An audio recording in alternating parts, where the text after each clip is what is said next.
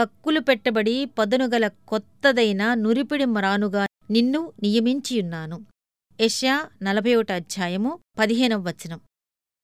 ఐదు డాలర్లు విలువ చేసే గుర్రపు నాడాలుగా చేస్తే అది పది డాలర్ల ధర పలుకుతుంది.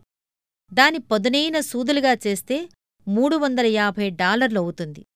చిన్న కత్తి బ్లేడులుగా చేస్తే ముప్పై రెండు వేల డాలర్ల విలువ చేస్తుంది. గడియారాల స్ప్రింగులుగా చేస్తే రెండు లక్షల యాభై వేల డాలర్ల విలువ చేస్తుంది. ఇంత విలువైనదిగా రూపొందాలంటే ఆ ఉక్కుముక్క ఎన్ని అవస్థలు పడాలో ఊహించండి.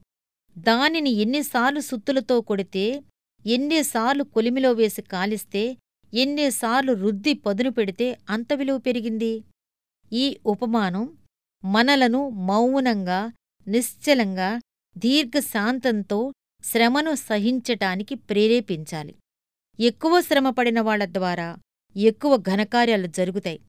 బాధ ద్వారా దేవుడు మన నుండి గొప్ప ఫలితాన్ని రాబడుతున్నాడు. మన ద్వారా ఆయనకు మహిమ ఇతరులకు ఆశీర్వాదం కలుగుతాయి. నీ చిత్తం నెరవేర్చటానికి నిశ్చలంగా ఉండటానికి నీ సేవకుడికి సహనం ప్రసాదించు. ఏ ఇతర ఆధారమూ లేక నీపైనే ఆధారపడే ధైర్యాన్ని అనుగ్రహించు. నా దారి నుండి తొలగిపోని జ్ఞానాన్ని పంపించు. బాధను ప్రసాదించే నీ ప్రేమను దాన్ని తొలగించే నీ దయను అర్థం చేసుకునే శక్తి నాకు కలిగించు.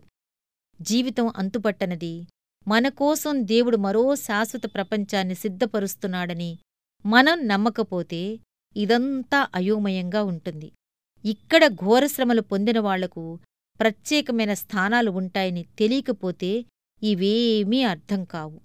పొదనైన బ్లేడులు ఉన్న యంత్రంలోంచి అతి సున్నితమైన వస్తువులు తయారవుతాయి.